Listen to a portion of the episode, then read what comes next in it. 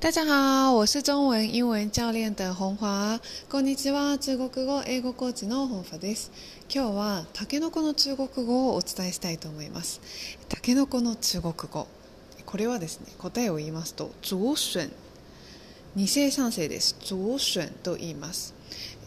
この今の時期4月の中旬なんですけれどちょうどたけのこがポコポコこう出ていての美味しく食べられる一番旬な時期なんですね日本でいうと。でこのたけのこをですねなぜ今日このたけのこの中国語をお伝えしているかというと実はちょっときっかけがありましてたけのこを先日掘ってきました。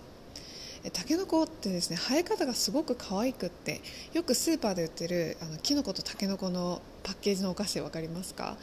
そのたけのこが本当にポコポコ並んで出てるんですよ、まあ、並んでっていうのはおかしいんですけれどあの地面から出てるんですよね。もうすごい可愛くって。で可愛いんですけれど掘るとかやっぱもうすごい力が必要。なのでその次の日はですねもう全身筋肉痛になりました。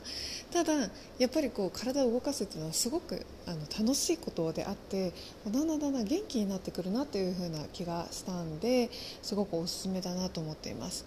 なのでたけのこを掘りに行ったっていうのは我上次去挖了竹笋というふうに言います挖っていうのが掘るっていう意味ですね。ということでもしたけのこを、まあ、スーパーだったりとか、まあ、見かけたらあ那是竹笋っていうふうに言ってみてください。ということで今日もお聞きくださりありがとうございました。谢谢大家收听期待下次再見面。